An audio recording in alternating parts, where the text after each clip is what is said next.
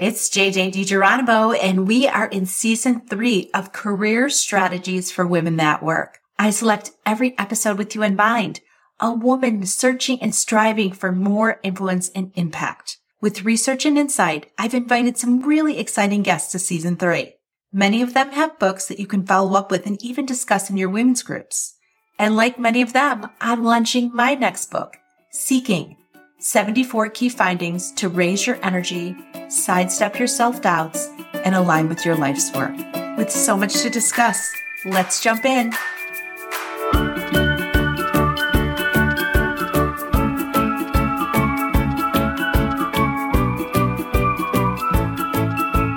Hello, hello, it's JJ DiGeronimo, and I'm so honored that you joined me once again here. I've been having such an awesome season interviewing so many amazing guests and this one is no different. Laura Weldy is somebody that I've been watching for some time. And because I'm particularly interested not only in women leadership and careers, but how they use resources, tools, and organized initiatives inside corporate America to really help them maneuver their career path. Laura Weldy is a women in leadership and career success coach, an unapologetic champion for women seeking to build their careers and I just want to highlight the word seeking, as you know, that's a very important word to me. Women seeking to build a career in life and love. After struggling with burnout, imposter syndrome, which we talk a lot about here, and uncertainty in her own career, she has decided to eliminate these issues for other women in their careers. And many of you listen know that we've talked about many of these topics that we are constantly overcoming in the workplace. I've invited Laura to join us today because she's really going to help us dive into how women can use ERGs to help them in their leadership and career path. So, Laura, I'm super excited to have you here today. Thank you for joining us. Yeah, thank you so much for having me. So, before we get started, I would love to just chat about what are ERGs for people that aren't in organizations that have them established or maybe they're entrepreneurs? Can you level set for us on what are ERGs? Yeah, an ERG is an employee resource group. So it typically, I think of it as a career extracurricular. So it's something that is typically outside of the nine to five hours. And it is a meetup of employees who organize together around shared experiences, perhaps identities, perhaps qualities that they hold. So a lot of companies and what we're really speaking to today is women focused employee resource groups. So groups of people who are coming together to share their experiences of being a woman in the workplace and kind of troubleshoot with one another, train with one another, learn, etc. I love that. And I've participated in so many ERG groups both in my career of being part of one, establishing one, and now I speak at so many ERG groups. Mm-hmm. So, you know, when women start to join ERG groups, or maybe they lead an ERG group, or maybe they've just heard about an ERG group, what is the potential value for people that participate, start up, or lead these ERG groups? Yeah, I think there's there's two ways to look at the value of an employee resource group. The first is for the company itself, right? Just to quickly touch on that if you have a community of individuals who are willing to go the extra mile to put in time outside of their usual hours to connect with other employees, you can be sure that they're a group that's highly engaged and has a lot of leadership potential in the future. So there is this kind of quality to the company where it is beneficial for them to see their employees challenging each other, growing, etc for the individual employee, I think that the value of a really engaged and curated employee resource group is, of course, relationship building, but more than that, the potential to enact change within the organization, the ability to learn and stretch oneself, you know, in ways that maybe your role typically wouldn't allow, the ability to learn from experts and learn from new curriculums, people like yourself, JJ, and myself who come in and speak on specific topics so many endless possibilities if the group is really well curated and really supported by the company in a way that's more than just lip service. So, how do you know if an ERG group is supported by the company? Yeah, there's a few mm-hmm. ways to tell. I mean, I think you can tell that the company genuinely supports the employee resource group by how they treat the coordinators of the employee resource group. So, are mm-hmm. those people being given accolades? Are they being given recognition when it comes time for a review season or conversations about their performance and their value? Is there funding for the employee resource group that's being allocated? Is it more than just a single picture on the company website? then you know that it's something that the company cares about a little bit more. I love that. And I've seen so many different, I mean, from North Dakota to Texas to the Carolinas. I can just think of several events I've done with ERG groups where it's very noticeable. If executives show up, the executives leadership team shows up, if they participate, if they come in and engage with the people. So it's really interesting because I've been to those and I've also been to others where it's basically in a room in the basement, you know, 20 women come, one woman's in charge you know, and you're not really seeing anybody from any particular leadership position. Mm-hmm. So I, I, agree. I mean, I think everything you're saying, right? If there's accolades for the leaders that are running it, because it does take a lot of time to run it. Mm-hmm. And if, you know, they're getting some funding, I know when we started our ERG group, which was internal and external, we did employees and we did customers and we kind of did those interchangeably. Mm-hmm. But we had to go around the organization and find money. And then we had to tie back a particular ROI to the value, especially when we're engaging the customer. Mm-hmm. So it was a lot of work. It was a lot of work. And so when you think about these ERG groups, what are the opportunities for women? And, you know, if they're not part of their ERG group or they are part of their ERG group, what do you see are opportunities for the women that participate? I would challenge every woman who's thinking about participating in or helping to build up an ERG to think of the ERG as a testing space, a lab of sorts for your career. So it really is, it is hopefully giving you exposure to leadership higher up, like you mentioned, that you maybe wouldn't be exposed to in the day to day but it's also an opportunity for you to float new ideas, to develop a kind of stretch project or initiative that your manager doesn't give you time and space for, that you can host in those group meetings. It's relationship building on a really authentic level. It's not networking for the sake of networking, but learning alongside one another and growing alongside one another.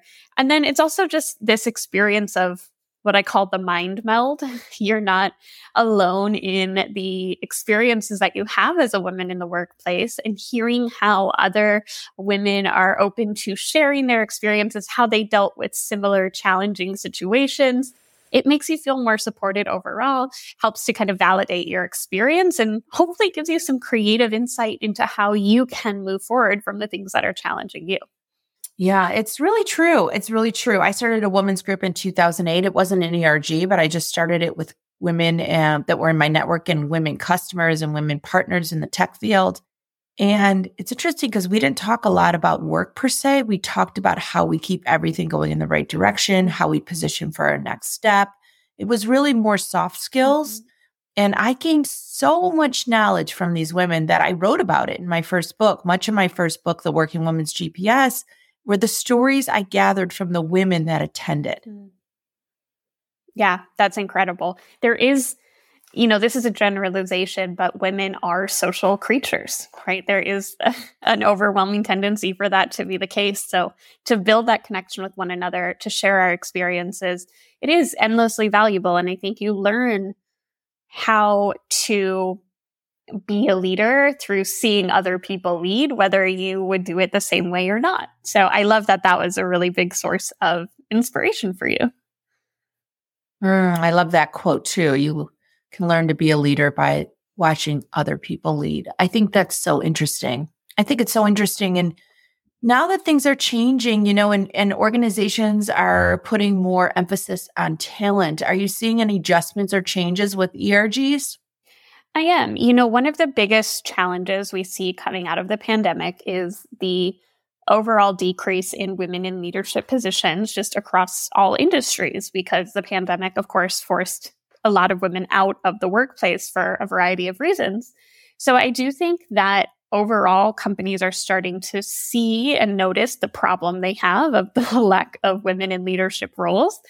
And I think they haven't quite made the full connection that the ERG is a potential solution to that challenge. But I do think that the women in those companies are noticing you know the drop off of women around them and they're really ramping up their efforts to create ERG programming that is deeper than perhaps it has been in the past. And what I mean by that is, I think because an employee resource group can have members at every level within the organization, sometimes the programming becomes so broad it's it's a safe topic that anybody can learn from but it loses some of its potency and some of its applicability to careers right I know you mentioned the soft skill stuff earlier. Sometimes professional skills are incredibly valuable to learn. And it's a lot of what I teach too.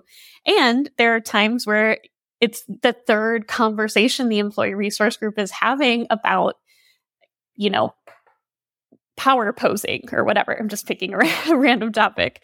And it's not serving the needs and challenging the members of the community. And what I have seen, and I think is really encouraging, is that in conversations I'm having with coordinators of these groups, members of these groups, they're looking for really targeted, really specific, really solution oriented lessons right now to support their members. And that's great.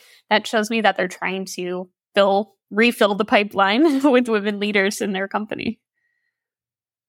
I love hearing that because I'm reworking some of my events and topics and I was super purposeful on on sort of the topics I picked because I do think that women you know, this self doubt that we struggle with, this perfectionism, and the fact that I believe women leave half their knowing at the door when we go into corporations mm-hmm. because there's so much masculine energy and we are so determined to be effective and impactful that we push, push, push, and we're essentially using half of our toolkit. Mm-hmm. So, doing that, I do think it's great to get together with people that may understand you a little bit better and especially for, you know, women that might be the only woman on the team or, you know, the only women, or maybe you're working remotely, finding ways to stay integrated into a conversation and establishing relationships at work honestly does make it a happier place and you create more of a connection. Mm-hmm. So what do you think's happening right now with all this remote working? And do you think that that ERGs are starting to meet more online, or how do you think that's all unfolding?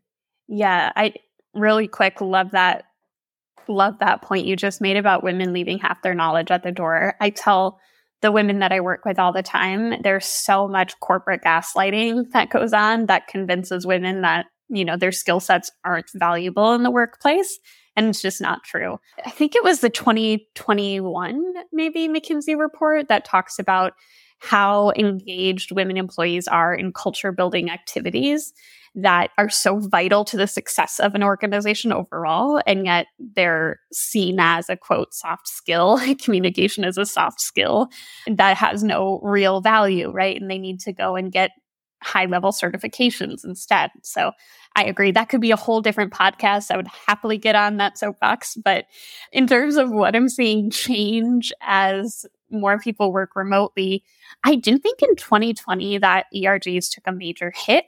People were just overwhelmed with the new reality they were experiencing, you know, dealing with childcare, working from home, all of these big changes. A lot of employee resource groups stopped meeting for a while and then did move to a virtual style setting. A lot of them today seem to be doing more of a hybrid approach where people can join virtually or can join in person. I think there's value to both. Obviously, meeting virtually is all about accessibility. I love anything that helps more women be in the room and be part of the conversation. But I do think there is a certain factor to being in the room with other women that can sometimes help that relationship building happen more quickly. Mm, I do too. I mean, I do think there's benefit to being in the room. I do, but I see a lot of women right now straddling a lot of things mm-hmm. that you know they're trying they're used to getting their work done more at home now and they have a lot of responsibilities of driving and taking care a lot of women i talk to too are straddling older parents and younger kids and driving and all of that I, I do think things are going to have to shift. I just feel like the way that we're going about working now, obviously, we've taken some pages out of the last few years and have made it a little bit more accessible to do things remotely for sure. But I do still think going back to the point we both highlighted earlier is that I don't think the workplace often empowers women or benefits from all the value they can bring to the workplace. Mm-hmm. Yeah, and that's what makes these groups so powerful is it's kind of a, a neutral third space for women to really explore their skill sets and thrive, right? If you have the role that is uh, operating underneath a manager or a leader who doesn't see your potential and isn't willing to develop it, then the ERG becomes this additional place for you to show up as the best version of yourself and really build a more intentional career path with the space and the permission to do that. So I love that. I love that. And I have seen that firsthand myself because sometimes you're in roles that you're, as you just mentioned, you're not empowered and it gives you some energy and opportunity to show up in a new way. And so finding things you can do, and I say this all the time, if there's initiatives at work that are off the side of your desk or even outside of work that are going to give you a little bit more energy, maybe a little bit more exposure and even some sponsorship, you know, you should check it out, especially if you want to stay there and grow your career. So I love this opportunity component uh, that you've tapped into right now. So it gives you the ability to step out in a new way. What other opportunities do you think there are for women that either join or lead an ERG? I think there's the opportunity to really practice personal branding through employee resource groups, whether you're leading one or you're a member in one it is the chance to kind of make a name for yourself, speak up more, to practice confident communication skills, all of which will help people associate your personal brand with who you are when you're in your typical role. The exposure to higher levels of leadership, absolutely. The confidence that comes with the ability to show up as a subject matter expert in a different setting. So, if there's something you can teach or collaborate on for the ERG, it's a great opportunity to take. I think the last would be. Hmm, I have a lot of ideas, but my thought, the last kind of big way that an ERG serves as like a crack in the door to leadership, which we were talking about before we started recording, is just exemplification of women leaders, right? We talk a lot about representation of women in higher levels of leadership, and that's important in and of itself, but actually witnessing them thrive and lead in their roles is an important part of us starting to think bigger about the direction our career is going to take, what we want to show up as, how we want to serve the people around us, how we want to make a name for ourselves. And we don't always get to be in the room with, you know, the one woman who's on the board or in the C suite. And this is a cool opportunity to see that play out in real time. That's beautiful. I, I just think that's so helpful to hear your perspective. I know you do a lot of work in the women leadership space mm-hmm. and being a career coach, you probably see so many stories and so many examples of ways that ERGs have worked and maybe areas that they need some help. So, can you talk us a little bit about maybe some of the work you do with these leadership groups, mm-hmm. especially if they're stuck or they're trying to get to that next level of impact? Yeah, my initial thought is always support the team that's running it. So figure out what those employees need to have the time and space to hyper focus on the ERG and reaching the ERG goals. I'm a big believer in not assuming what people need and instead kind of doing some investigation into the group to make sure that the topics that you have aligned, that the content, that the programming all makes sense.